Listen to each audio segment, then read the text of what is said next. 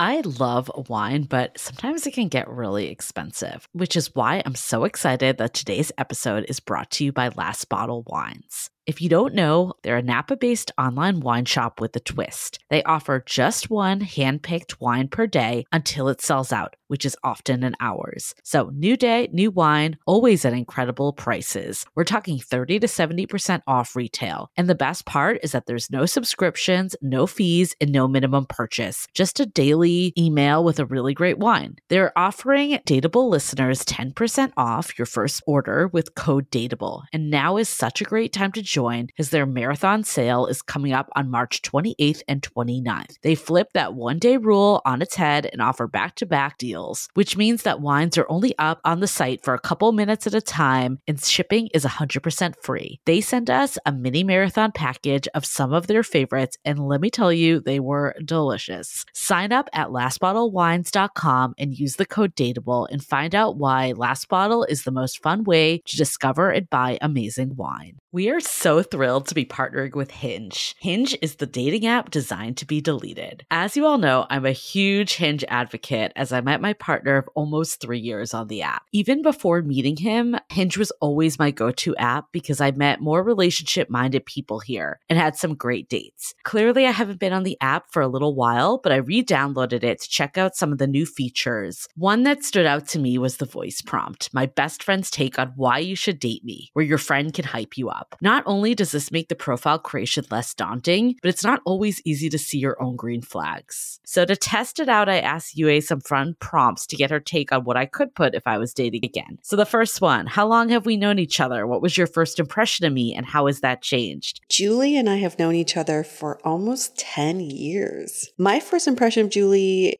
was that she's very social, but I've learned that she has a lot more depth to her beyond the social butterfly that she is. My next prompt What do you think are my green flags? I would say she's deeply loyal. She believes in love, curious mindset, and she is fearlessly ambitious. And then last but not least, what kind of friend am I? Julie is the kind of friend who will always have your back, no matter what. Damn, that feels nice to hear. So download Hinge and try voice prompts today. Then find someone worth deleting the app for. The Dateable Podcast is an insider's look into modern dating that the Huffington Post calls one of the top 10 podcasts about love and sex. On each episode, we'll talk to real daters about everything from sex parties to sex droughts, date fails to diaper fetishes, and first moves to first loves. I'm your host, Yue Xu, former dating coach turned dating sociologist. You'll also hear from my co host and producer, Julie Krafchick, as we explore this crazy dateable world. Hello, everyone. Welcome to another episode of Dateable, a show all about modern dating, modern romance, modern love, everything modern in these unprecedented times as we dig into the whys of people's behavior and whys of your own behavior.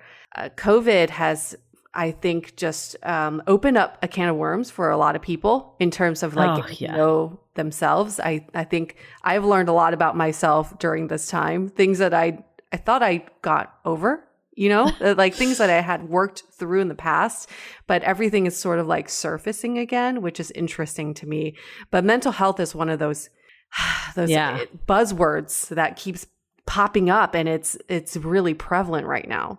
Well, now that we're entering the second wave, right, I feel like there is even more time to devote to that. But I was actually looking at stats, and this is kind of crazy, but it said that depression since COVID has tripled in the US, like people that have kind of gone and seeked help for depression. So that's just even people seeking it. Like I know a lot of people have been really struggling with the isolation, and now that things are shutting down again in California, probably other states will start to follow. It's it's crazy. Like I feel like I've just been talking to a lot of people people recently that, you know, have been dealing with feeling this like loneliness, which feeds into depression. And yeah, like we're going to go into all the weeds today with our guest, Tony, that we're super excited to have on. But it's almost like depression is like a vicious cycle. Like I think about mm. this, especially with relationships. And Yue and I both talk about our own experiences, either, you know, like having bouts of depression, but also dating people that are depressed. And it's a really hard situation because it's like, I don't know, I think of it like a cycle. It's like, like the person that is experiencing depression, it's almost like sometimes you feel like a burden for like leaning on people when you're in that state. Right.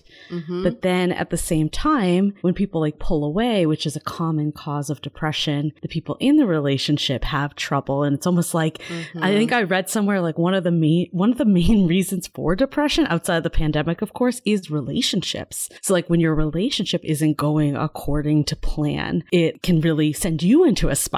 So it's like a cycle I view. And sometimes even people that are feeling depressed don't want to get into relationships or they pull away from relationships because of depression. So it definitely shows up in relationships for damn sure. And it could absolutely tear down the relationship because, as you know, we've talked about our experience dating people who are dealing with depression, is that you, as as the partner, gets depressed because you feel helpless. You feel like you can't be there for your partner, or your partner is choosing not to show up for you, which is not the truth. But it's like Yeah. when you're in that relationship and your emotions are tied to this person, it's really hard to separate the 2 Mm-hmm. Um, so I'm really glad that we're bringing up because we've talked about mental health and dating before. I'm so glad we're specifically talking about depression for this particular episode because Yeah. I think it will be relatable for so many of you out there. Yeah, we talk about it too in this episode that there's very there's different types of depression. Like there's more mm. seasonal depression, there's more clinical depression that really like, you know, has to do with just your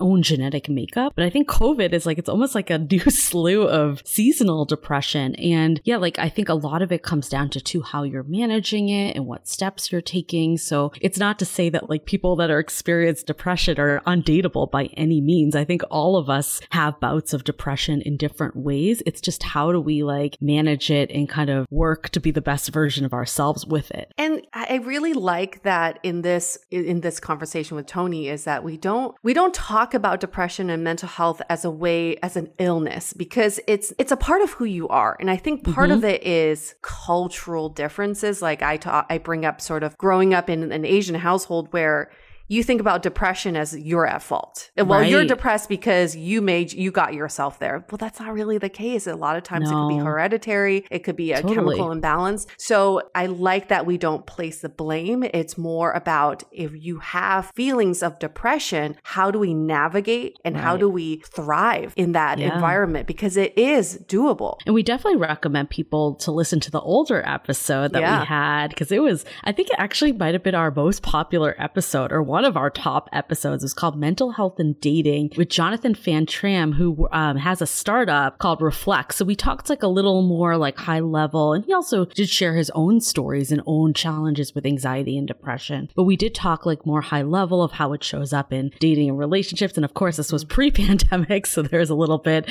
of a different twist. But I think a lot of that stuff is a good, this is a, a good complement to this episode for sure. So go back to our back catalog if you haven't, or just re listen again. I might do the same. I think it's always helpful to hear these types of conversations. Absolutely, because it helps you put language around what you're feeling. Sometimes you're just like, ah, what is this? It's not anxiety, it's not anger, it's what is it? And hearing other people's experiences has really opened up my my just my vocabulary about how Yeah. I describe my own emotions and mental health. So it's really fantastic to listen to these interviews, even if you're kind of newer to this space. You're like, oh, I this is the first time I'm starting to feeling like not myself. Well, this is the perfect way to open up that conversation with yourself about Mhm. what is happening in your mind. or if you have a partner that's going through this, it's definitely good. Mm. I think it was really helpful to hear, like, I mean, I've experienced this with my ex, and I've obviously heard his experience, but it was good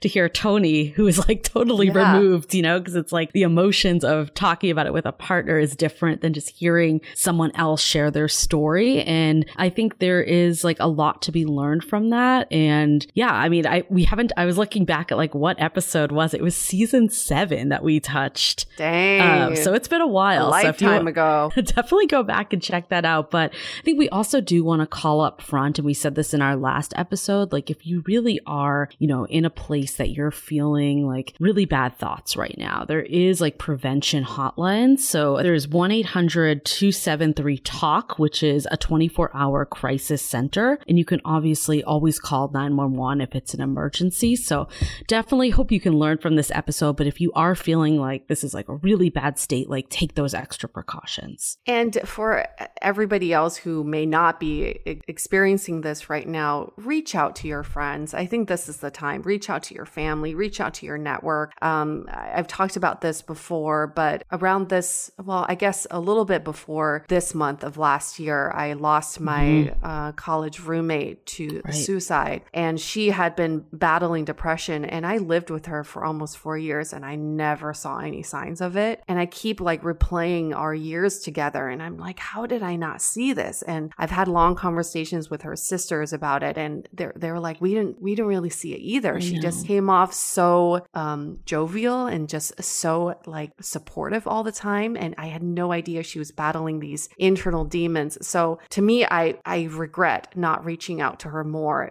especially in moments where I felt like, oh, everything should be fine, right?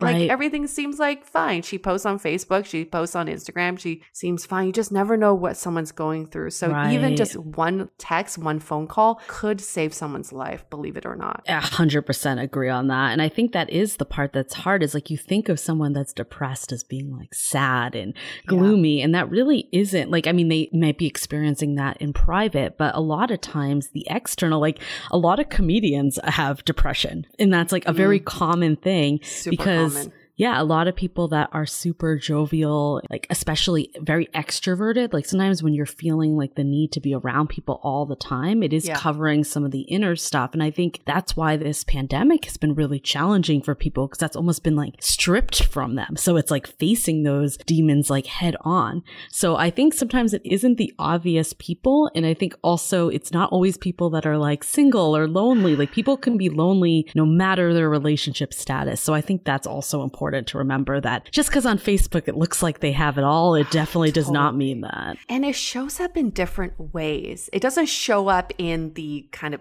overly character, character characterized way of someone not being able to get out of bed and saying, no. "Oh, I'm depressed." It could show up in your work life. It could show up in over posting on mm-hmm. Facebook sometimes. It could show up in the way you you talk and you, you don't even realize it. I think it also shows up in uh, this is related to our episode last week is your your own body image yep. views oh, of yourself. sure. And you don't even realize it. Some of the times I felt the most down have been because I don't feel good like mm-hmm. body wise. And it 100% correlates. Or like we heard from Erin last week. So if you haven't listened to that episode, definitely check it out. It was, I think, one of our, like, I mean, I, I feel like I'm always saying this yeah. most popular episode, but you're truly, like, it's like every episode of okay. every season of The Bachelor, they're like, this is the most dramatic season. This is Julie with Dateable. This is the most exciting. It really episode. is. but this actually truly was our most listened to episode. And uh, some of it did come because of the time. I mean, some of it was the topic and then some of it was the timing of it being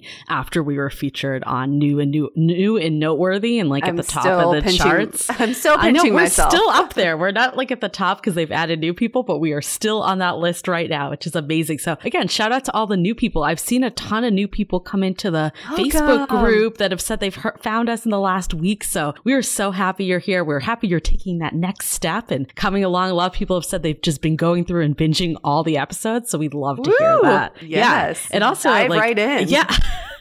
exactly. But I think back to the, last week's episode, I mean, that like some of the stuff that was said to Erin, it's like that. Oh like, my though, gosh. You know, like even if you don't have like bouts of depression, how can that not make you feel bad and depressed? Like it's, it's just so crazy, but it's so crazy. And that's why, that's what inspired our Would You Rather for last week. The question was if you were given a pair of magical contact lenses, that can make you see bodies differently. Would you rather that the contact lenses make you see yourself, your own body as perfect all the time, or see other people's bodies as perfect all the time? This is why Yue is on the would you rather. I feel like you have like the best like like you know creative like magic contact lenses. I just love it. I would never even think of that. I In a it. virtual world. this is how this is how we pair well together. But, exactly. Yeah, yes. there was I some. smoked too, I smoked too much weed. That's what it is. I'm high all the time. So I'm if super Yue creative. if Yue puts the would you rather up a day late, it's because she needs to smoke first. yeah, this is why it was a day late. I was like, oh shit, it's Thursday. Oops. it's like your weekly excuse. really is. but it was it was so interesting seeing some of the comments on the Facebook post because we've been putting these up on Facebook and Instagram. Of course, on Instagram you can always DM us like some of your Mhm. comments too, but on Facebook I just feel like there were so many people that were like, neither, nothing is perfect, and I, I totally get what you're saying with this. It's a would you rather. We're not saying like it's more of your perception of being perfect, and I think some people clarified that well. It's like I think Erin actually herself, she's been an active member of the group, which has been great, along with Tony, who's our uh, guest this Guest week. for this week. But- yes. That's how we source our guests now, just from our Facebook group. Exactly, exactly. Perfect. but uh, she made a comment like it's all about looking at like the wrinkles or the scars and seeing them as perfect. And for that reason, I would go with myself because I actually think we're a lot harder on ourselves than we are with others. I Mhm. very rarely find myself judging other people's bodies. Like for the most Mm. part, I'm always like, oh, like they look great. I wish I would look like them. It's more of like, I wish I would be like that opposed to like, Mm. ew, what is, you know, like up with that. I don't feel like those thoughts don't really run through my mind that much. So, um, I would definitely choose myself because I think I'm a lot harder on myself than probably other people even view me, you know? Yeah, that's interesting. And I think, whoa, do you see my lipstick going into my microphone? my virtual lipstick is now on my microphone. This is what happens when you wear virtual makeup. Oh, that's I was staying hilarious. away from my microphone. Those are the magical lenses that I have. I, I think, uh, you know, the, the thing is, and some people have mentioned this too, and some of the men have mentioned in our Facebook group, I already see other people as perfect and I'm hardest on myself. So I would definitely choose that. And other people have been like, I could really use that boost of confidence. So if I can see Mm. myself as perfect body in my eyes, then that will give me the boost. And then um, some others have been like, if I see other people as more perfect, then I can f- focus more on like the feelings as Mm. opposed to like the physical, uh, I guess, shortcomings. And I think that's where I am too, because I've mentioned already, I, I also work in the fitness industry. I'm constantly looking at people's bodies, and sometimes it's hard for me to get past their physical body to get to like what is this person really like and do Mm. you know what what are their key characteristics i i fail to see that right away because i'm constantly looking at bodies as for my job so if I can get to a point, I would suck at my job. Um, I would get, get fired. But if I can get to a point where I can see past the physical bodies, and I, I think it would be less of a distraction for me. So I would choose the other. Or maybe you would get promoted because there'd be more diversity in bodies. There you go. There you go. If you like everybody, everybody's perfect. Uh, but you are more in the majority with what people said. 80% of people chose to see their own bodies as perfect. Versus where I am in the 20% of people choosing to see other bodies as perfect. Either way, I think it's the key here is the perception of perfection. It's not that these bodies are perfect, is that all of a sudden you're like, yes, this is what a perfect body is in, in my Yeah. own my own world. I feel like there were so many great tips. Like Erin shared obviously a bunch in the episode, but she even made like a comment like about like in the episode she talked about this of like recognizing your so-called faults, you know, and like being like this wrinkle is beautiful. It has made me wise. Like, what is like the different things that you can point out? And one of our other Facebook members, uh, Shieldy, made a comment about like when she gets home, there's like a tactic she uses that she like takes off like her jacket or, you know, like gets ready for the night and like removes basically anytime she's removing something, it's like removing all the negative thoughts of that day. And I love that so much. So it's like, how do we keep training ourselves to see this stuff, the imperfections as perfect. Ooh, that's a really great ritual. Talk about ceremonious. Like go home and yeah. just remove all the negativity with each piece of clothing. I mean, yeah, speaking of great. other great rituals, we had our first installment last night of the sounding board mm. where people, you know, we did our first monthly challenge. So we have another audio series that's part of the sounding board available for all members, whatever level you join at. And it's been great. We talked about limiting beliefs last month. And now this month, it's all about dealing with ambiguity, which Ugh. I think everyone can relate to right now. Again, uncertainty yes. with COVID times, but even before COVID, I feel like there's so much uncertainty in like dating and relationships, and it's all about how do you manage that. So we had a discussion group for anyone that wanted to, and you're always welcome to just do this yourself. You don't have to talk it out, mm-hmm. but people really loved it, and they said there were just so many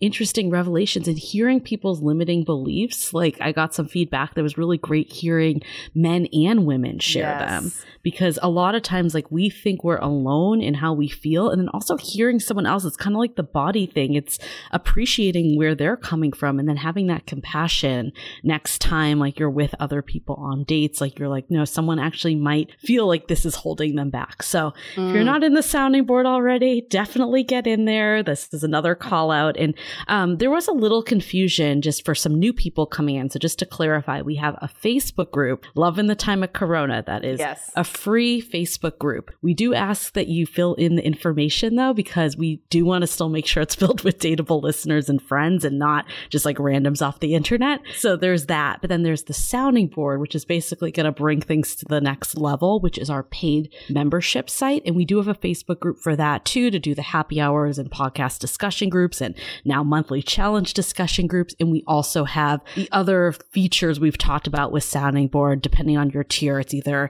you know, our monthly dateable after show events, which we have a great one in store this month with Logan Ury, another favorite so past good. guest, if I might say it one more time. Most dramatic season ever. I'm just going to do that every time you say that. Yes. And also we have a coffee date, so, or coffee date with Yue and I. So definitely check out dateablepodcast.com slash sounding board. If you want more details, we'd love to have you as a member. The whole point is to know that you're not in this alone. You don't have to navigate through this alone. None of us need to be alone in any of this. And that's why we create the sounding board is to not feel alone. Even though you can do these exercises and watch the events by yourself and not interact, that's totally up to you. We don't force any sort of interaction. But isn't it nice to hear that other people are going through similar things? I mean, it's just, yeah. there's something really nice. Like, it's not misery loves company. It's more just like, people love company in their thoughts. Yeah. So that's, that's totally. it is. And speaking of Tony, who is our guest today, him and a few of our other members have ordered their dateable merch. Oh, yeah. And we will soon have them as Instagram models if they choose to. We had one other member, Chris, say that he was getting photos done by, I think, his sister. So, but they both, the two of them at least, both ordered the socially distant yet emotionally available at, uh, sweatshirts or t-shirts. And I was like, you guys got to put that in your dating profile let's to. see what responses we get. So if you haven't gotten merch yet, it's uh, dateablepodcast.com slash shop. And if you're a sounding board member, there's extra discounts for you too. Oh man, I would love to do an A B test of them wearing the shirt in their profile photos and then not wearing the shirt and see how many more swipes they get, right? Oh, I'm totally doing that when I get my quarantine from Fuckboy shirt. Oh, it, you have to. That has to be every profile photo you have. It just has to. I can't wait to get my stay dateable fanny pack, ex- except it's, sell out. It's sold out. We sold out of a lot of stuff, but um, eventually when it comes back in stock, can't wait for that. So we've hyped up Tony enough where we want to get to his interview um, or his discussion. I hate saying interview. It's like he's not interviewing for a job. But before we do so, I want to take a moment for our sponsor, BetterHelp. And this is a perfect episode to bring up a BetterHelp as well. It's time to take hold of your mental health in these crazy times. Some of us are experiencing feelings we haven't experienced before. Like for me, for example, it's feeling of, of not being in control, helplessness, and anxiety so much anxiety. So, working on your mental health is extremely important. And that's why we love working with our wonderful sponsor, BetterHelp, to ensure that we're not alone in this. They offer online counseling with professional, credible, and compassionate therapists in a safe and private environment. Their counselors specialize in depression, relationships, trauma, and many other areas. With 3,000 US licensed professionals across all 50 states, they make it easier than ever to find help. In fact, so many people have been using BetterHelp. I love this, that they're recruiting additional counselors in all 50 states. And now for Dateable listeners only, you get 10% off your first month with the code DATEABLE. Get started today by going to betterhelp.com slash dateable and join over 1 million people taking charge of their mental health. Again, go to betterhelp.com slash dateable and use the code D-A-T-E-A-B-L-E for 10% off your first month. Now let's get to dating with depression with Tony.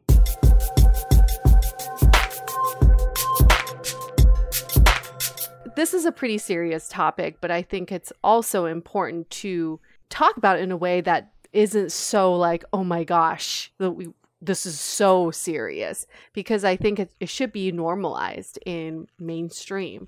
So we're talking about dating and mental health and depression. That's what it is. And our guest today, his name is Tony, 31 years old, currently in New York City, moved there from San Diego in 2013. He's currently hooking up and having fun, single and actively going on dates. Damn.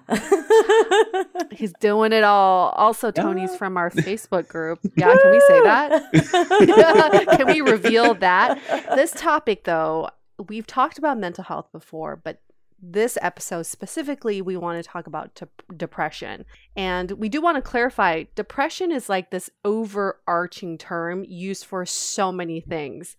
And I also think in the last couple decades, we've made it uh, almost, we've made it not such a big deal anymore that people just freely say, Oh, I'm mm-hmm. just feeling a little depressed today and for people who are who actually have depression right. it it takes away from their experience. So um, thank you julie for for pulling up some definitions of depression and what it could be. There are many different kinds of depression.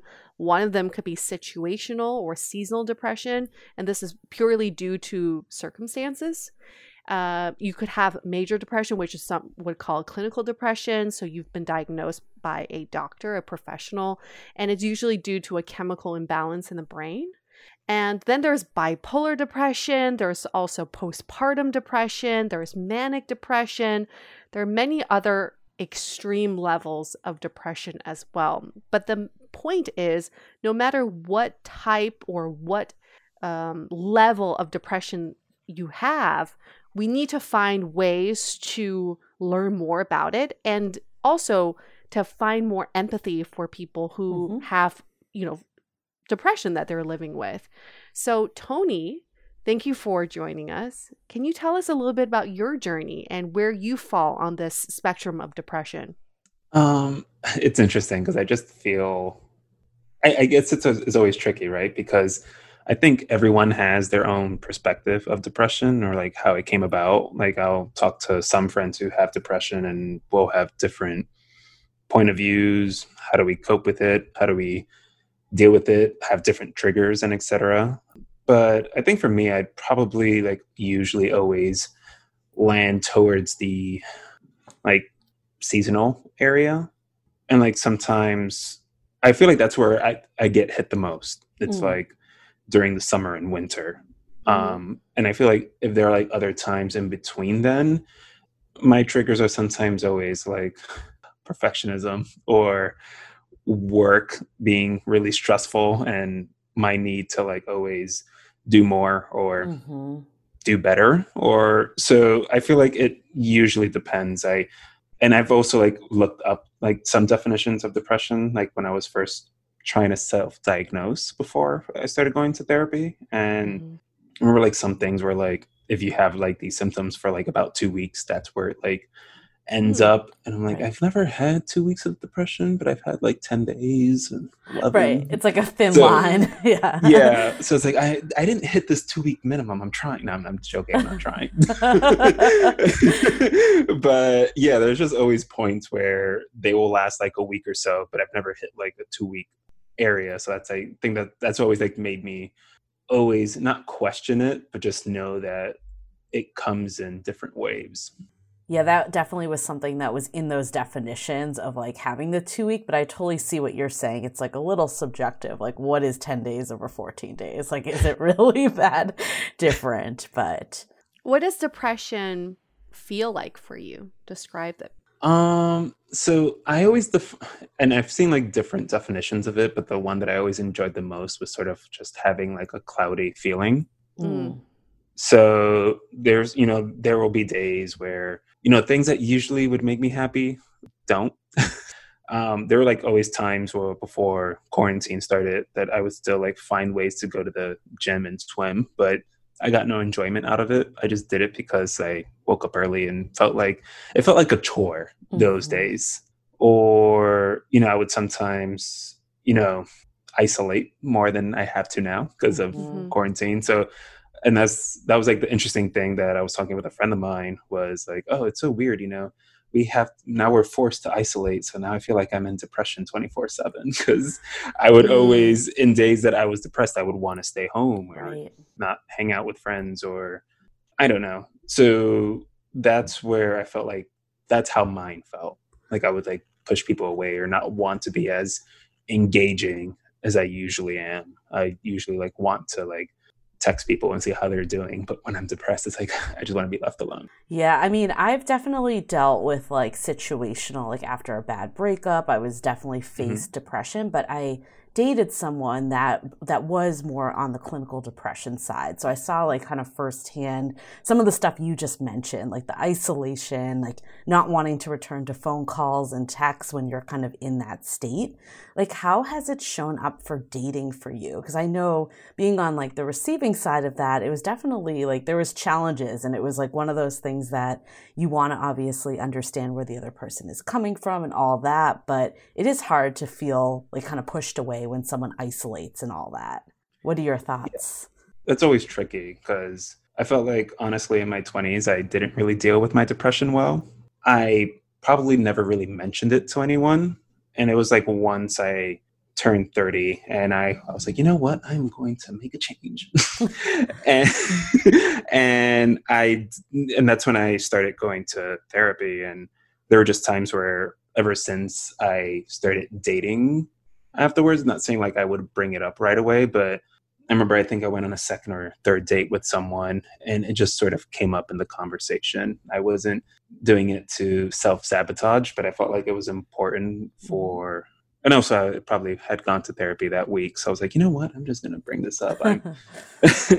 And it was just really interesting because when I was talking to her about that, I didn't get the response I was expecting. It was she was more mm. like, "Oh, well, tell me more." Like, "Oh, okay, cool." But I think it was like fair because then I learned later on while we continued dating where she told me that her ex was going through depression, but he wasn't really working through it. So I think the reason she wanted to know more about it was to understand what are you doing to work on that instead of just kind of like hoping that I wasn't going to turn her into my therapist or something. Like, yes, I go to therapy. I find different ways of going. Like, I, I understand sometimes when I'm in the middle of depression, I can't always fix it, but it's sort of like, how do I make sure this doesn't affect everyone else around me negatively? I think that is a really good point to bring up is that when you are in your bouts of depression, it's like something has taken over you Right. and you feel like not like yourself and you feel like there is there's no rhyme or reason to why you're feeling down. And that's something I think is what's great about depression if i've never said that in a sentence before but what is great about depression is that the face of depression has changed throughout the years. It used to be you would think the person who's depressed is like the loner you know who's crying and who's all goth and who's like oh i hate my life. But now the face of depression is like happy go lucky people every day that you would normally say i would never think this person would be d- depressed. Like talking to you, Tony, I would have never said, oh, I bet Tony definitely is depressed sometimes, you know. But it just shows that so many people have experiences with depression and it they come in all different shapes and sizes and all different looks and all different moods. Yeah, I mean, I'm thinking of like, I know this has gotten kind of flack of maybe not the best portrayal, but I'm thinking of like Anne Hathaway's episode. Me too. I always think modern about that one. love. And I mean, I definitely, because I, again, like I was with someone that was dealing with depression. So I did see some of those similarities there. But in that episode, I'm not sure if, have you seen Modern Love, Tony? No, I haven't, but I've heard Oh, good things about it. yes. so- This Definitely- episode in particular. Yeah, I mean, this one, like, she basically is dealing with bipolar depression, and she meets this Mm. guy in a grocery store, and everything is on top of the world, and they set up a date and all that, and then she falls into one of these funks, and Mm. basically has to like cancel on him last minute, and to him, he has no idea what's going on because they just met. And I guess like my question for you is like have has that ever happened before? Like you're, you know, ready to go meet someone or go on a date and then you're just like I I can't do this. Um, yes, that definitely has happened before. I and I don't know, I've, and I feel like that's always the tricky part, right? Because and I've, I think I've had this conversation before. Is that you can't really prepare for when depression's going to hit. Mhm. Like Right. it's not like it's like it's not like all right, cool. Well, you know, it's you know it's October fifteenth. It's that time. It's like no, it comes. Like, Yeah. It comes in like the probably sometimes the worst possible time. And yeah, I I don't know. I, it's just that has happened and I have canceled, but I've given like the you know like something came up or sorry, I, I you know depending on when it happens, I try to not do it the day of. Good, Mhm. like luckily that's never happened on the day of, but it it's it, is, it has happened like some days before. So I've definitely cancel just because I know I'm not going to be my entire true self, or at least I won't have my best re- representative there. And do you tell your date if that does happen? Mm, no, I, I feel like if I've if I've if I've seen them at least more than once or twice, I feel like that'd be fine. But if it's someone I've never met before, it'd be a little bit tricky to just throw that out there. I was gonna ask you that because like my ex like told he shared it with me like on maybe like our third date about like Mm. just what he was dealing with, but I didn't understand the magnitude of it then. So like back then, I do think I actually can recall a couple times where he kind of canceled last minute, and he didn't say that it was due to depression. And at that Mm. time, I was kind of like, "Oh my god, does this person not like me anymore?" Yeah. And like all the stuff is running through my mind. And then as we went into our relationship and I knew more, he was more like, this is what's going on. It has nothing to do with you and kind of assured. But like, what are your thoughts of like how to manage that? Because I totally get not like telling everyone like every last detail about yourself on like date one or two or even before date one. I I guess it like depends, right? Because I feel like if that person is going through it, I guess it's kind of hard not to talk about it. I guess you can just say like, "Oh, you know, hey, I'm going through something." That way, you're not like fully saying it's depression because I feel like that can be really scary to anyone if Mm-hmm. you know you just tell them early on because like like like we mentioned before like there's different definitions of depression. So you can say you have depression but it's like oh what kind? Um so yeah i think probably if that person isn't ready to say hey you know i'm going through depression sorry i i, I can contact you once i feel better. I, I don't know that's the tricky part about that. But i think being able to just say i'm going through something and i'm not in the right state of mind at the moment but i would still like to like meet up afterwards i think that's sort of like a probably better approach because like i said it's kind of like tricky to just say i'm depressed early on No, but it is for sure. it's I, I think that's the safer route but like i said i think it depends because if it's someone who's never had like and that was the thing with me beforehand like before going to therapy i never really knew how to talk about depression. I felt like if i had to say that at some point i think i'd be a little bit more comfortable because i've had the experience of talking with a therapist for two years or almost two years and have been able to better verbalize my depression. So I think that also plays a factor too. If that per- if someone hasn't really had to verbalize their depression and what that's like and how to go through it, then sure, they're not going to be able to tell tell someone that they barely know about depression. Mm-hmm. And I think there's nothing wrong with saying you're not feeling well or something. I mean, technically that is what is happening, Yeah, right? exactly. And I think like I even do recall like my ex doing that at the beginning, but I think what he did was he followed up, you know, and like made that next Mm. plan or Mhm. was like when he canceled, he was like, let's, uh, we're, we're going to reschedule or something that like assured that it wasn't like a ditch, you know? So I think that's the Mhm. thing is like we always say on this podcast is you really have no idea what the other person is going through. So like sometimes when you like I think in dating we tend to think all about ourselves. So a lot of times like we assume like oh this person doesn't like me or they don't want to be with me when in like reality it has zero to do with me or whoever it is on the receiving end.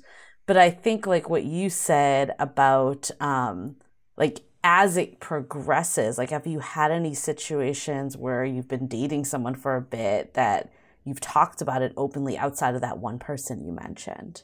Um, not entirely, and not as detailed. And I think that's just because we dated for like four or five months at that point i it was a little bit i felt more comfortable but it's also because she asked more questions about it like during that time frame i probably only experienced depression once but it was for a short period of time and i didn't really get into it because we didn't actually she was on vacation so i wasn't i wasn't depressed because she was on vacation. Thanks for clarifying that. Yeah i know, I know.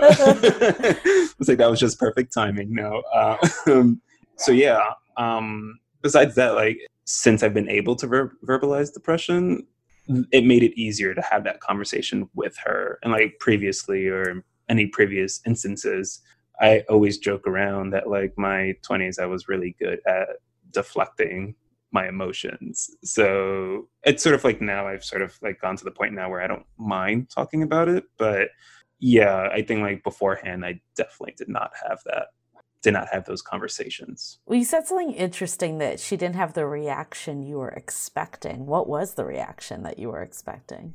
Well, so that comes with like stigma of mental health. Like you just always assume someone's just going to go straight to the negative and be like ew what? I don't know. That's probably not the exact reaction but like i don't know. And, and, and it's just because i remember the first time i spoke to a friend about depression or not the first time but like the first time i spoke to him about depression it was really difficult because i don't know it was just sort of one he couldn't fully understand which is fair for if someone's never been through depression.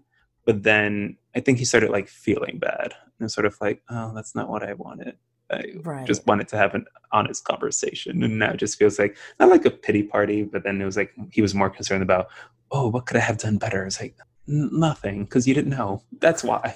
You couldn't you couldn't have done anything because you didn't know about it. And that's just because that's just how I handled that. So I don't know. And I think that's always like the tricky part. Like when it comes to stigma, it's easy to always assume someone's gonna look at your experiences your experiences negatively instead of with like curiosity.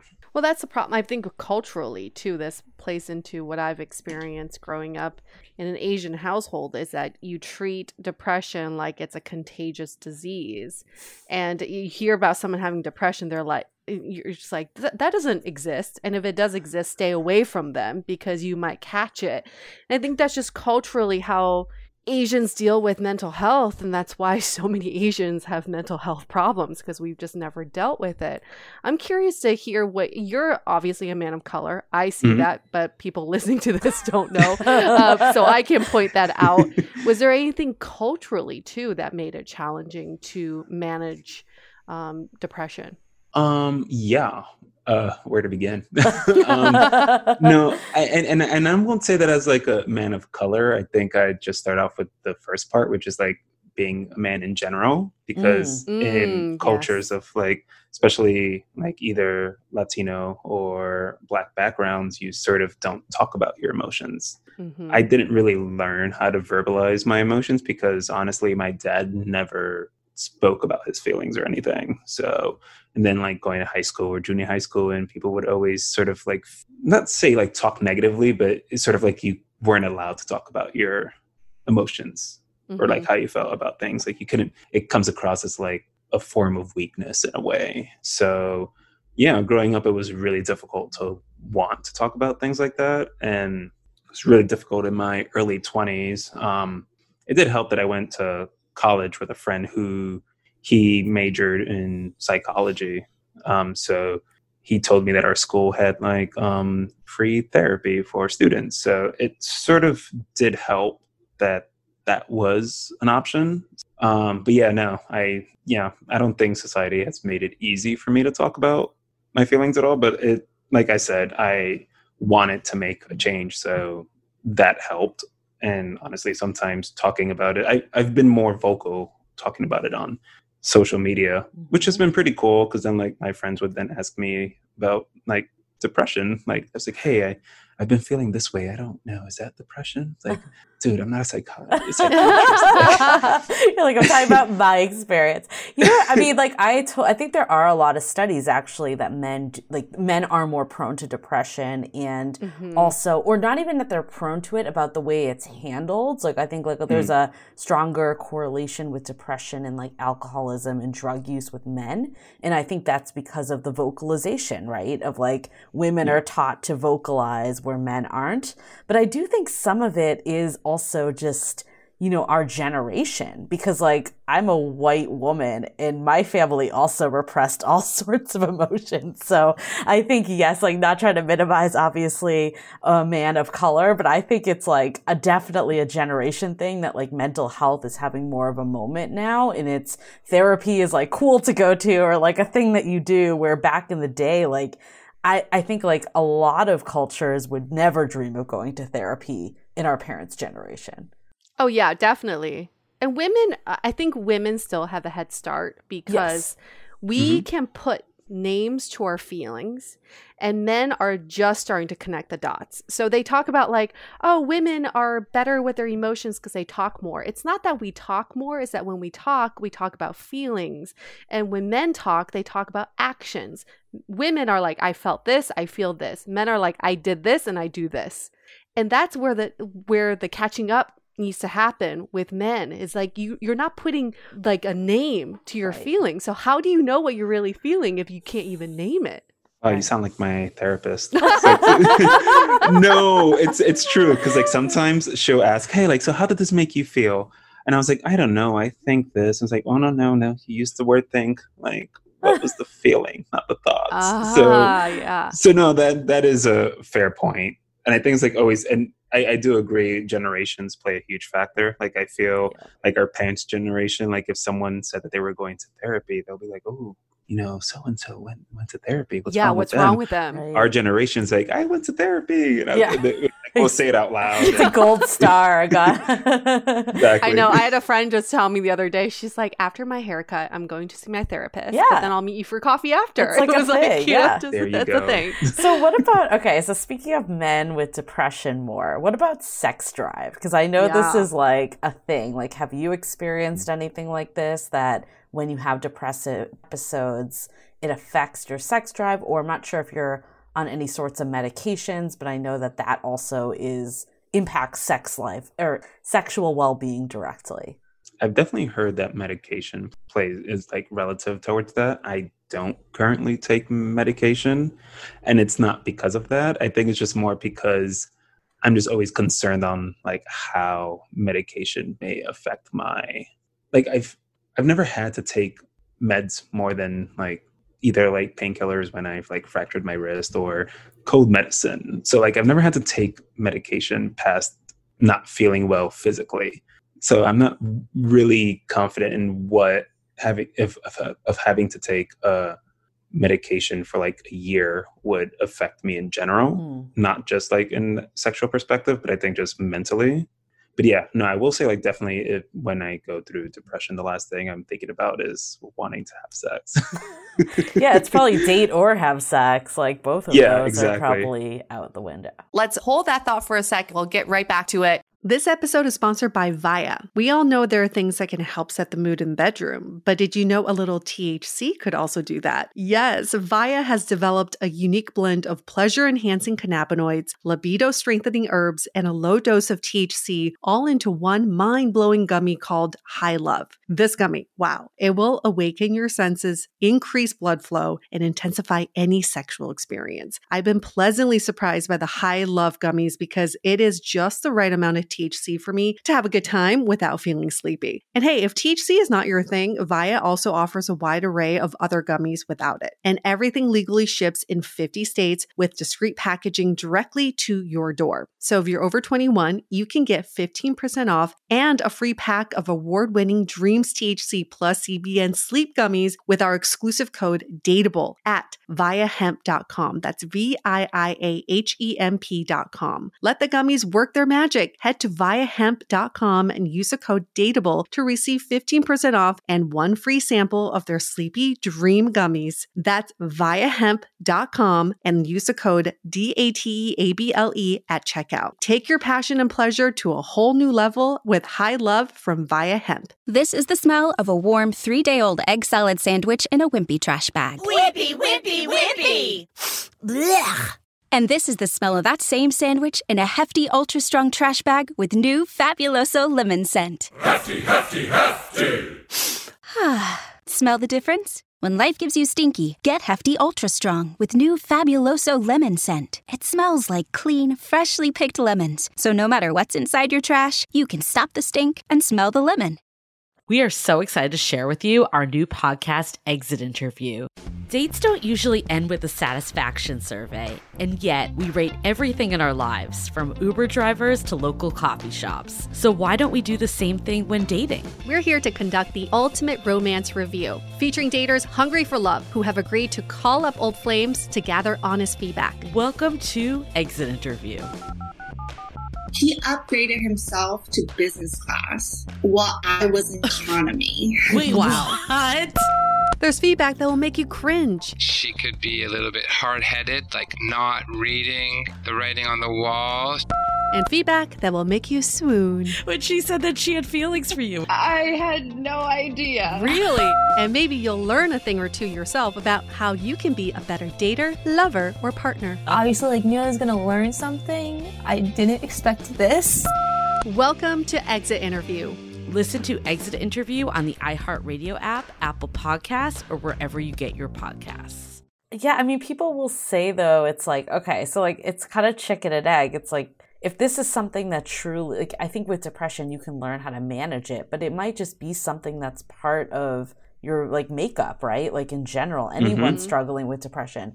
So what's the line of being like ready to date versus like getting your own self in order? Cuz yeah, I have thoughts about this, but I'd love to hear yours. Um, I think. Sorry, I feel. Sorry. I do. I think. No, I feel. No. You're such an evolved man. Exactly. All the therapy paying off. no, I I definitely feel that I I, I don't know. I, I think that's why I didn't date a lot in my twenties or date long term in my twenties because I just didn't really get a handle of that. And I'm not saying that that's the main reason why, but like now that I think of my time in therapy, it's made it a lot easier to manage and understand and verbalize all of that to the point where it's like cool like now one you know like once i am dating someone and i feel that that's going to go somewhere i can actually have that conversation. Honestly i feel like that's that's probably going to be the difficult part of the conversation like in general just because just finally getting more comfortable being emotionally vulnerable. So i feel like that's always going to be the tricky part where cool like how much of depression do i talk about? Because i've had to deal with this now for like 11 years so Mhm. almost 12 um so yeah so there's a lot that's happened in 12 years and and like there's different like levels and how does it get to the point where like sometimes and i know one of the things i always talk about like the difficult part is when someone always repeatedly asks are you fine Mhm. Yep. even though you, even though you're not but you're just saying yes it's like oh yeah i'm fine Yep. it's like no are you sure it's like yes like positive it's like no i'm not So, as someone that was like, I mean, this is something that I definitely dealt with. And I think, like, one of the reasons why my relationship ended up ending was that I.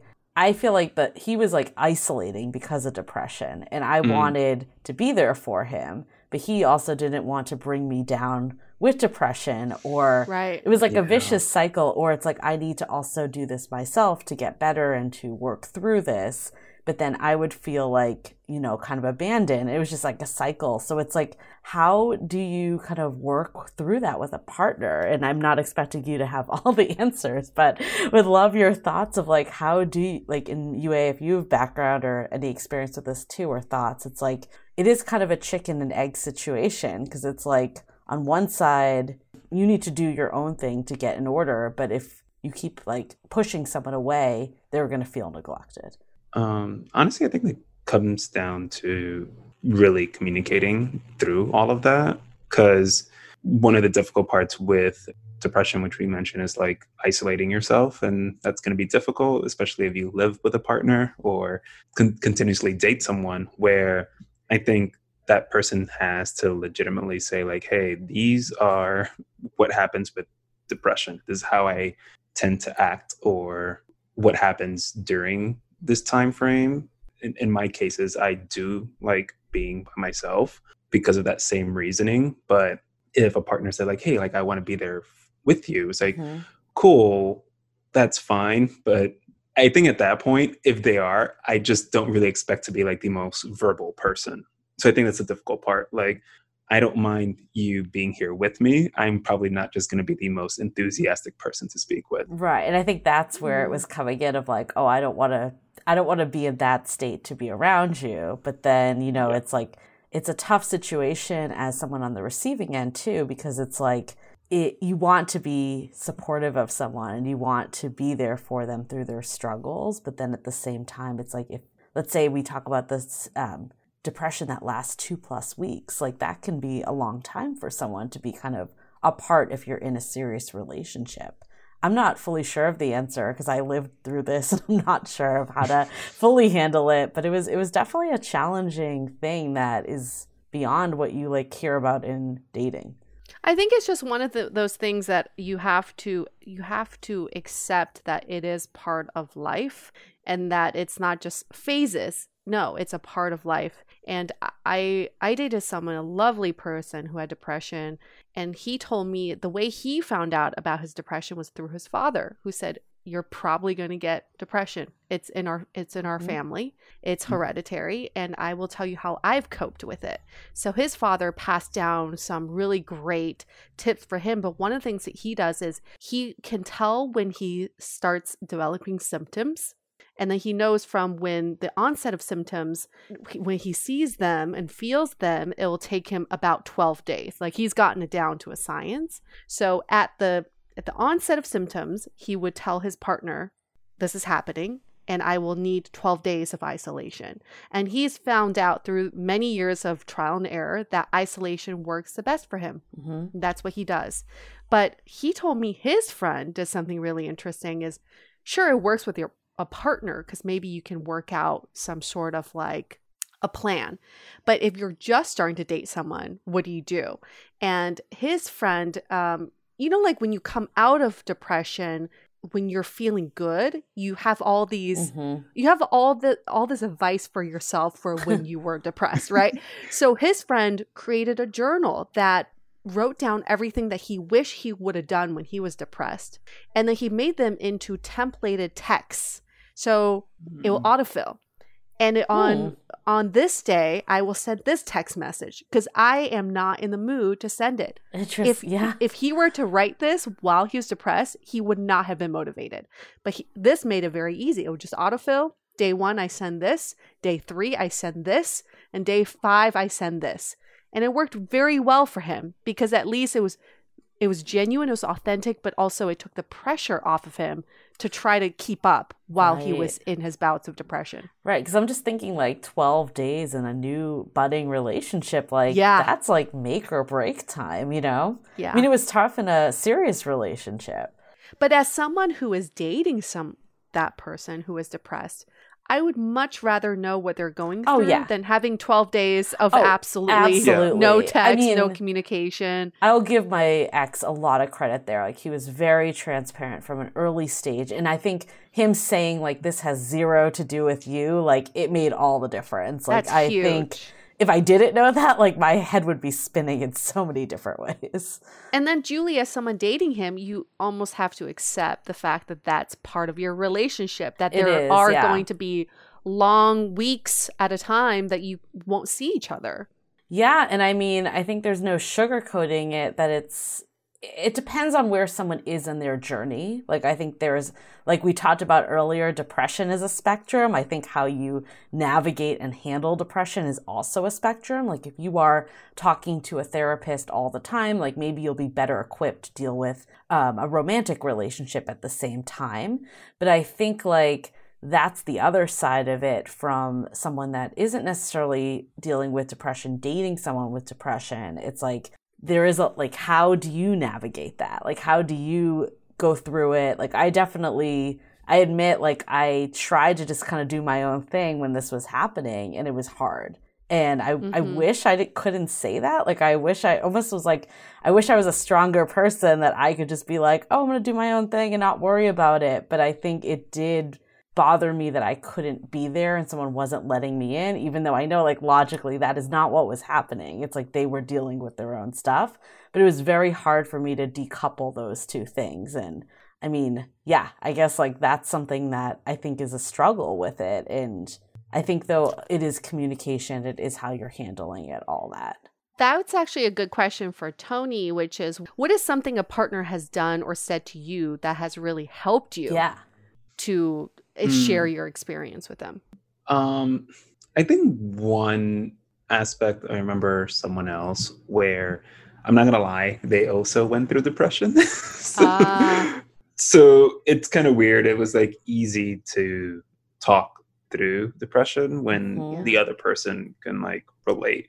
Right. Now it'd be like really shitty if we both. Oh, can I curse? I yeah, curse. Yeah. Okay, cool. Okay, like, I realized I've been listening to the podcast. Like, oh wait, yeah, no. Uh, like it, it, would be weird if we were both depressed at the same time because maybe we'd understand and be like cool well we're both gonna have our own space for 12 days and we, we get it yeah yeah exactly yeah, yeah um but yeah i i don't know i think what's helped from like any partners is just curiosity i think at the end of the day and just asking questions and not as a judgment perspective but just sort of like i kind of want to know what i'm getting into. Mm-hmm. like i and, and this wasn't a partner that was more like a friend of mine. They were like hey uh i know you like talk about depression and it was like oh i'm definitely not in the mood for that but uh, i've written articles about them so you're more than welcome to read them. And I, I, know that sounded so weird at the time it's like i'm actually in the middle of it i can't yeah you can go to my medium and there are some so start a medium account.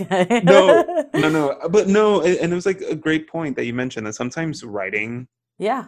like mm-hmm. one of the one of my articles is a depressed letter to myself.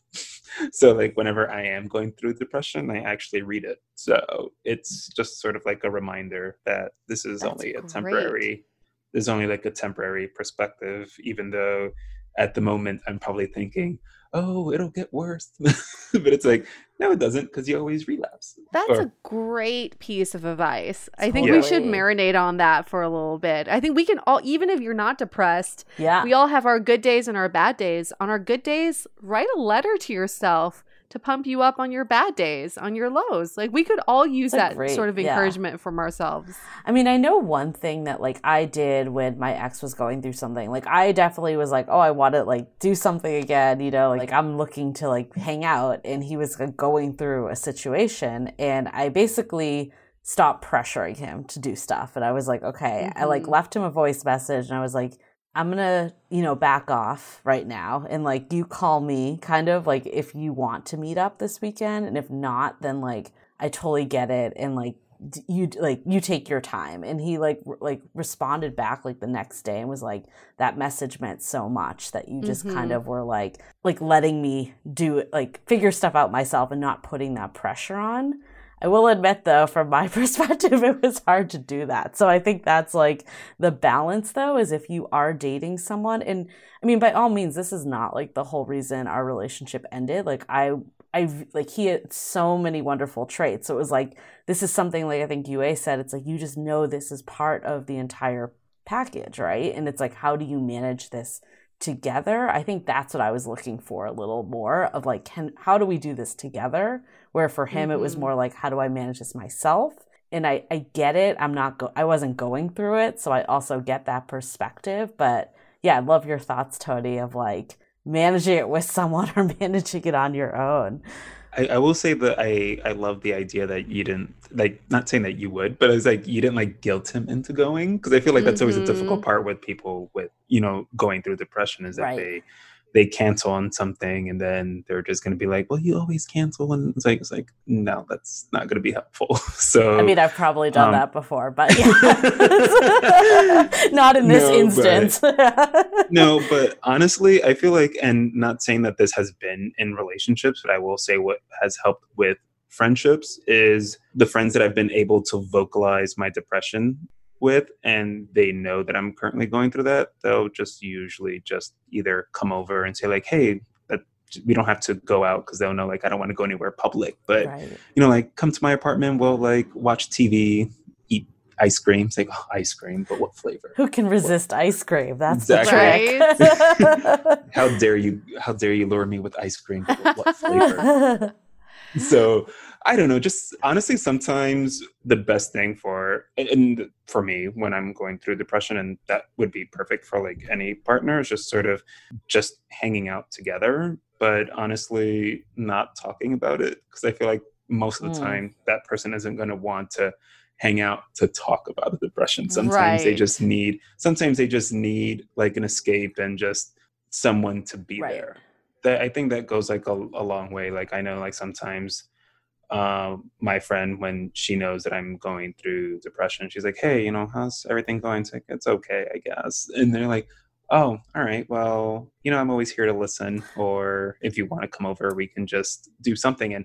sometimes it's like small acts like that help Mhm. more than trying not saying I try to get to the bottom of it because i feel like most people when they're going through depression the last thing they want to they're going to want to do is to talk about it i think honestly talking about depression when people aren't in the middle of it is usually a lot easier like Yeah. for me to talk about depression is a lot it's it's easy when i'm not in it because Right. it's like oh i'll be able to recap all of this but like oh you want to talk about it during No. Yeah. I think, yeah, I definitely noticed when I said things like, I'm here if you want to talk, or like, you know, like more putting it, more it's like passive than active, right? Like, if you want to do this, Mhm. I'm here for you. And I think that is a really good technique. And then you do mean it when you say it, but one of the biggest challenges I faced when I dated someone with depression was the unpre- unpredictability Yes. of when it would hit. Right. So I I always felt a little bit let down.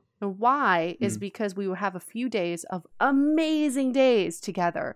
Like this person is so wonderful and I feel like I'm so close to falling in love with them. And then all of a sudden they're gone because Mhm. they've hit that they've hit that first symptom of depression and they've isolated and it was so demoralizing for me because i felt like it was setting me up for failure and setting me up for disappointment Yes. so how do we on the other end of this manage these feelings because it's not it's not the the onus is not on the person no. the onus is on managing my own feelings and how to deal with it all any ideas This just is- opening up now i mean i think the Uh, first thing that came to mind for me was i need a therapist Yeah. to talk about me dating someone with depression Honestly, yeah. I I'm yeah, I think that's like the difficult part because I haven't like really long term dated someone who also went through depression. I have friends who I know that they go through it. We don't really talk a lot during, like if they're going through it, I'll sort of like, hey, I'm here to listen. Like hmm I think like that's the thing. Like sometimes if someone wants to talk about it, it's more like, oh, this is not for this is not for feedback time. This is more for Yeah. you know, it's like nodding. It's like, mm, I, I get it. Yes. So I I don't know. I I think sometimes yeah. I, I think there's always I felt like I once saw this article that actually like broke down how how it is for partners with depressive partners and sort of just like a guide through that. I haven't, I, I, rem- I don't remember when I read it, um, but I, th- I thought like articles like that would usually be helpful, like usually coming from the partner's Mhm. perspective, because I think it's going to be really hard for the, the the depressed person to really give the best options of this is what you should do from this point of view because I'm not there. No, I don't think it should be on them. And I've 100% have d- done Google searches just like you mentioned. it uh, also felt exactly the way you said it, Yue. I think you summed it up so well. It's like, you almost start to feel a little depressed yourself. Like it mm-hmm. kind of mm-hmm. like triggers at least like again, not everyone. I think it all depends on your own thing. I think I definitely have tendencies of depression myself. So that's why for me it triggered it. So someone else might not have that happen. I mean, I think the best thing would be one, yeah, like we said, is to get a therapist on your own and like have those conversations. But then also just like, I think what helped me was like you know it's like one of those things like i had to maybe like repeat it in front of a mirror like this has nothing to do with me you know like because i think right. it's like i tend one of my fallbacks is that i tend to take things personally and mm. this like exactly what you said you it like kind of sets you up to take it personally it's like oh you've we've had all these amazing times together and then you've fallen off the face of the universe but you have to stop right. and be like that is not actually what's happening. And it's like kind of like fact checking yourself because like sometimes your imagination can start to wander and like come up with all these stories. So it's fact checking. I think just, you know, finding other things to fill your time so you're not constantly thinking about what someone else is going through. Like you obviously want to be there for your partner, but if they truly don't want to talk to you in that time, like there really is nothing you can do. Like besides, you know, find something else to do. Like I remember going to the park and like reading because I'm like, I need to just take my mind off of thinking about this because I'm not, it's not helping anyone in that situation. Mm-hmm. And then when they are there to like come back, you also don't want to be like angry because then that kind of like sets it up again. So it's like working through your own emotions. But also, I mean, I think some of it too depends like if someone's actually getting help or not. And that's like a mm. big part of it. Like, are they taking steps to manage it? Or not because i think that is a huge difference. Yeah i think if it was if you were dating someone who had depression and wasn't actively working on right. it that's probably the worst part of it. Um i usually know i always give book recommendations to friends because i love i in school i minored in psychology so i love reading about neuroscience so i have like a bunch of books that i've read about depression. Um just any that come always, to mind so the current one that I'm reading is called The Upward Spiral. Mm. So the way it sort of like defines depression is like a downward spiral. So the first half explains the brain aspect of like, you know, like, oh, there's like different neurotransmitters in your brain that like forces people with depression to like really take things harsher than people that don't have depression. So it honestly sometimes it's always like as simple as like, hey, you know, my brain acts completely different than yours when specific things happen. Um, I know the second half talks a lot more about which because I haven't gotten up to that part, but he like the author sets it up where there's like specific things you can do to improve it. So like even like with quarantine, I definitely felt sometimes a little bit not really depressed, but just really in low moments. So like something really simple as finding activities that would make me happier mm-hmm. and try to do that and i know sometimes it may not always work but sometimes you know small things like walking outside or going to a park um, the worst part for me my biggest not depression healer but what really helped was swimming mm. and i couldn't really do that because gyms were closed right. so that it mm. really like forced me to be more creative so i know like working out isn't always going to be my cure but like i just find anything that doesn't really force me to think a lot so sometimes watching tv and i know like usually and it's always weird because sometimes watching tv people use as a happy thing mm-hmm. to do to escape but like sometimes for me i watch tv to escape the depression mm. so it's uh it's always like small things like that. I, I just find tools that help. Is that because you're like kind of in someone else's life? Like it's like a fantasy of somewhere else? Yeah, I'm not dealing with my own problems at the moment. I mean, look at me wrong. So, I mean, but I always have to like find out what I'm watching. Have you guys ever heard of uh, Little Fires Everywhere? Oh yeah, no, that's no. all with yeah. Reese Witherspoon, right? Yeah, yeah. Yeah, I was watching that during, and I was like, "This is not helpful. I need to watch something." Why? what is it about? yeah, like this is not helpful. I feel like you need like a comedy or like like lighthearted, yeah. not something like dark. Yeah, but what is that show about? It's dark. Uh, yeah, it's, ah, okay. yeah, it's not like a depressing show, but it's just really dark. And I got through like three episodes and like, no, I need something else. Uh, you're you're like, I'm not trying to live that life. No, exactly. I'm trying to escape that feeling right now. I'm gonna watch Scrubs or something. Yeah, exactly.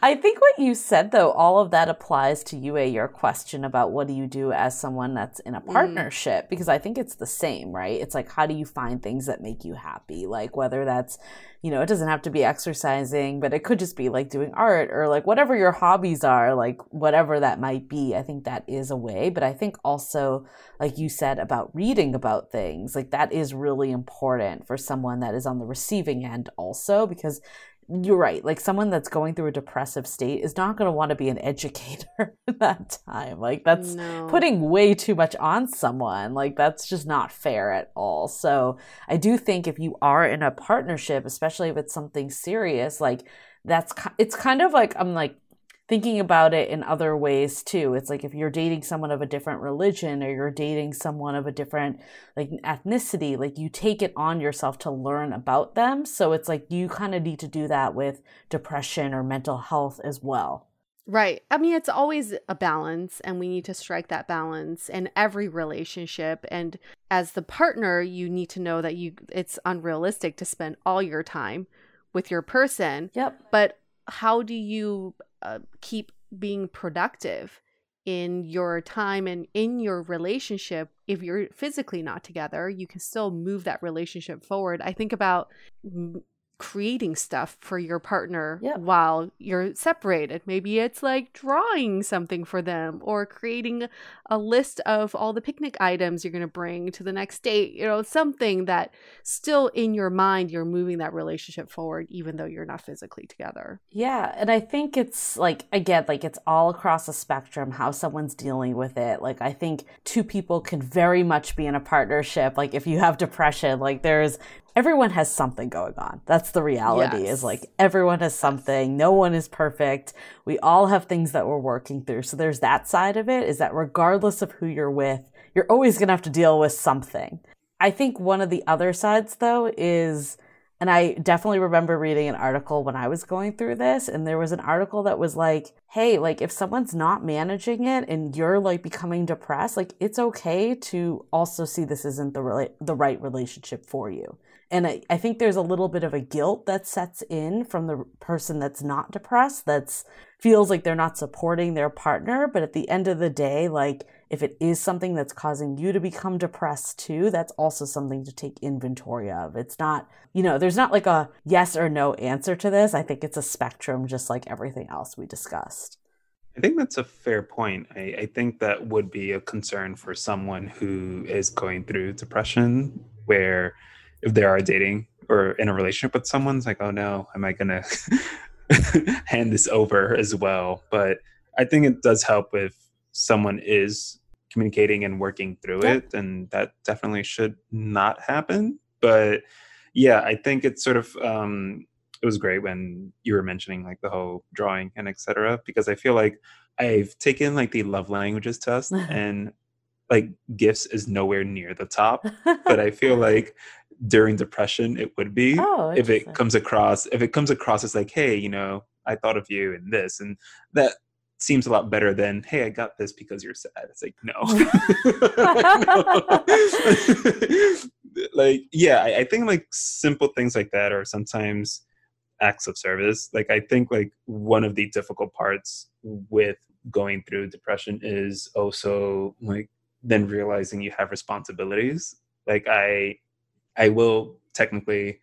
I, I know there's there's always like uh, assumptions like oh yeah like so that means you don't like shower for two weeks. It's like that's a dumb thing to assume.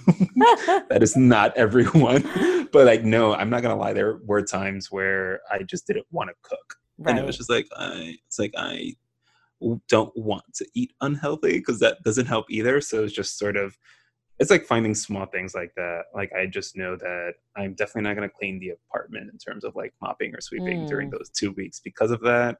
I would have to do dishes because that's just going to pile up. And I was like, no, it's going to make me feel worse tomorrow. So, um, yeah, it's always just like finding healthy coping mechanisms, which is always tricky because when you're in that like downward spiral, you're not really thinking about getting back up you're always like stuck you, you you're gonna feel stuck there. So it's yeah i don't know. That's why like the simple thing where being able to not just talk to and i feel like that's the that's been the helpful part these last two years is i haven't been using my therapist as my only outlet mm. to talk about it.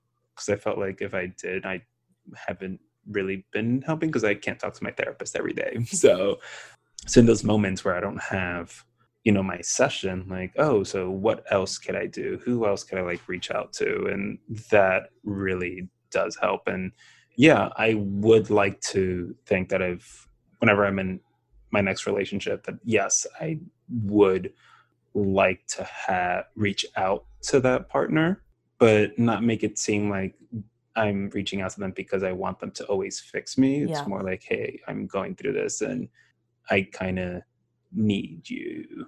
Well, that was definitely something like my ex would wouldn't want to be a burden on me and like i mm. would literally like be like no i want you to be talking to me like i think that's where one of our largest disconnects was is that like i wanted that and that actually made me feel better and i was and it made him feel better ultimately i think it was just he didn't he didn't want to put it on me and i think just mm. like what you said too about you know, finding those people and as the supporting network too, like you need, like, I think some of the stuff you were saying earlier was really helpful to hear for people of not being like, are you okay? Are you okay? But just listening and just letting someone be heard. And I think that's like ultimately what I ended up doing too is I'm like, I'm just going to listen to you talk and I'm not going to provide a solution because I don't have one. Right.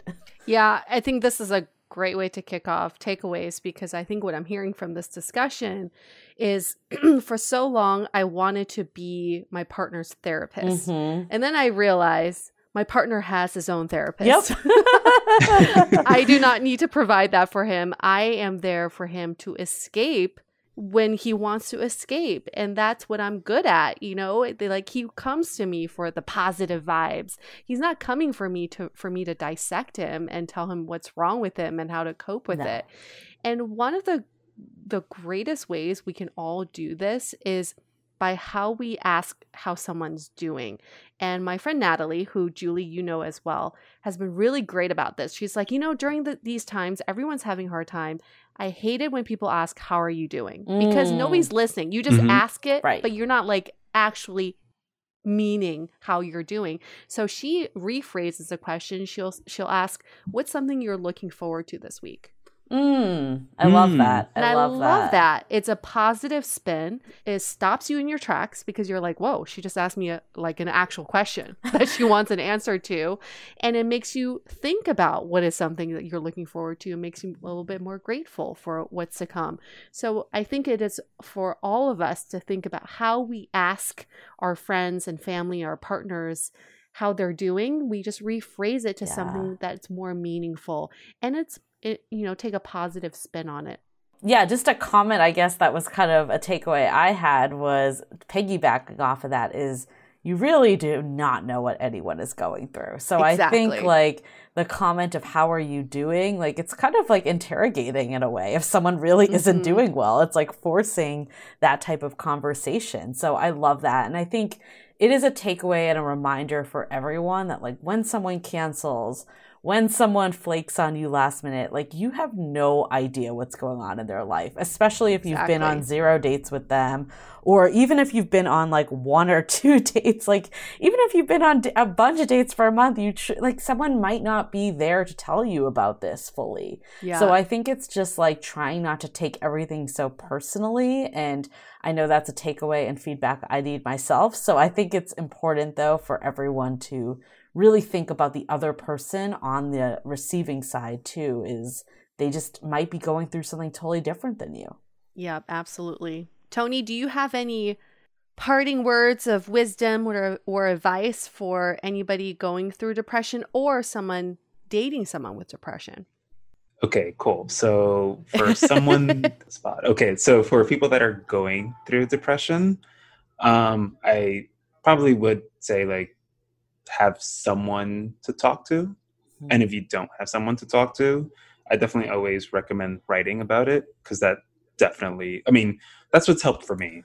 Like mm-hmm. sometimes just needing an outlet, like if you can't get a verbal outlet get some sort of other outlet i think like my friend he deals with his depression by drawing some do it by you know recording content so like there's always like people have like you just sometimes just finding a muse that would help you get away mm-hmm. from that um and then advice for anyone that has a partner i guess be open mm-hmm. i think mm-hmm. just mm-hmm. sort of like I said, like there's so many different factors, and I think at first, no one's.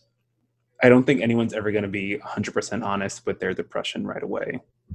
They may tell you parts of it. It's like, hey, you know, I have depression. Like that's their first step. Right. The next step is probably then going to be talking talking about it a little bit further and then yeah it's just like i love using my favorite quote is uh from shrek is that ogres are like onions it's like every, everyone has different layers it's like people with depression they're going to take their sweet time going through those layers so for sure you may only know like three of them there there might be eight other ones that you don't know about but it's just sort of i feel like just patience would definitely be one of them even though i know it's tricky to be patient but mm-hmm. i think patience with depression goes a long way i mean i think there's like anything there is you know i think people that are going to therapy have so much self-awareness and i think that like is something that I love about people that are taking the steps to manage mental health. So, like with everything that's perceived as like a per se negative, there's always a flip side of the positive side. So, I think that's important and important to think about like the person as a whole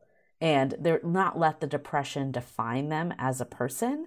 And then also, like, you know, communication, we talked about this a bit. It's like, being open, being there, but not being like nagging and expecting to solve all the problems. I think the not being someone's therapist is a really good takeaway for whether they have depression or they don't never be someone's therapist. Let someone paid do that job. I mean, or ask for like two hundred dollars an exactly. hour. Exactly. I was right. going to say, unless they pay you for right. it, and by all exactly. means, please be a therapist for them.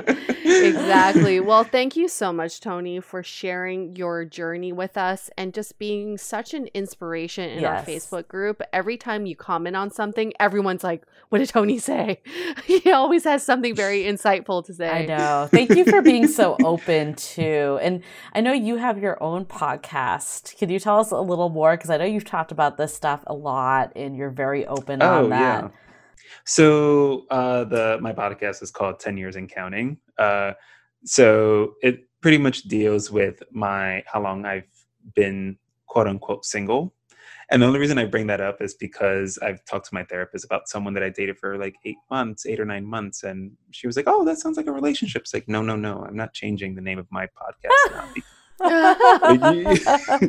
you're you're ruining my brand now. no, no, but I so yeah, so like during that time frame, I I thought it was just it would be fun to not go into like a psychological perspective of dating and relationships, but I just wanted to like always understand like different things. So like mental health was a big one that I wanted to talk about. Sometimes simple things of like, oh, is it really difficult staying friends with an ex? And I don't know. I just thought like just fun topics to have. So it, it was just more of a creative avenue to talk about dating and relationships with people that I know.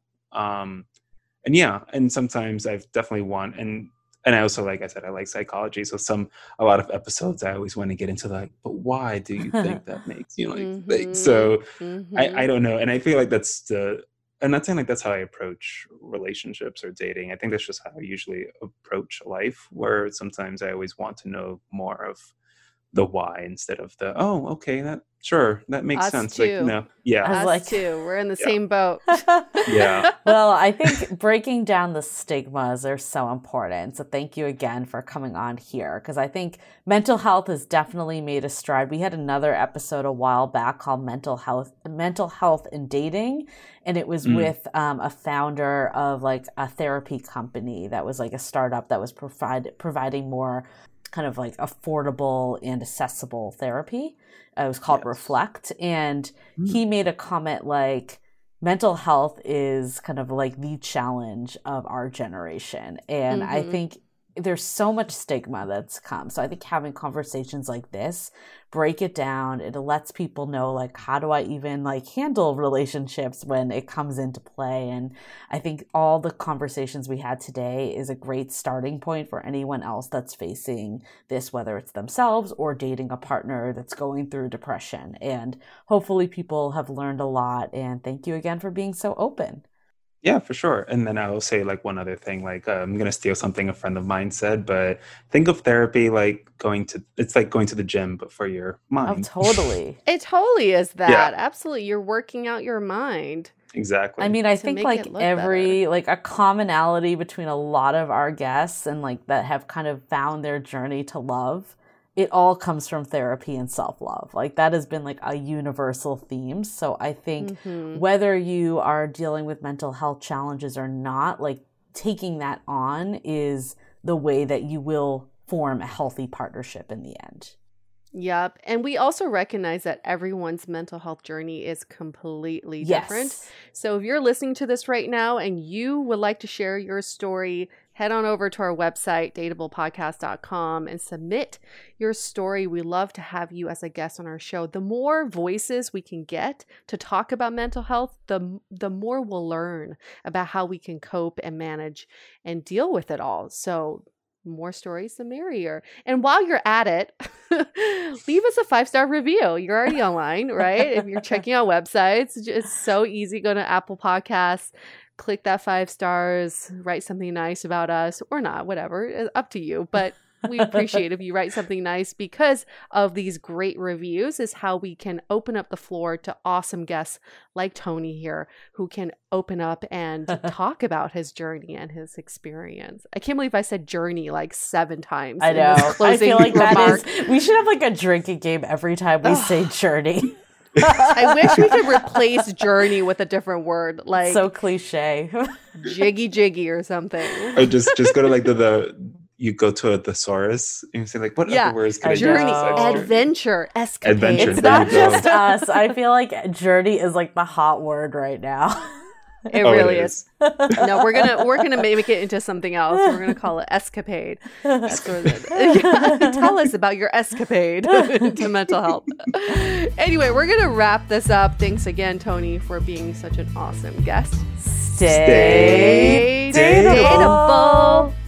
The Dateable Podcast is part of the Frolic Podcast Network. Find more podcasts you'll love at frolic.media slash podcasts. Want to continue the conversation? First, follow us on Instagram, Facebook, and Twitter with the handle at Dateable Podcast. Tag us in any post with the hashtag Stay Dateable, and trust us, we look at all those posts. Then head over to our website, dateablepodcast.com. There you'll find all the episodes as well as articles, videos, and our coaching service with vetted industry experts. You can also find our premium Why series where we dissect, analyze, and offer solutions to some of the most common dating conundrums. We're also downloadable for free on Spotify, Apple Podcasts, Google Play, Overcast, Stitcher Radio, and other podcast platforms. Your feedback is valuable to us, so don't forget to leave us a review. And most importantly, remember to stay dateable.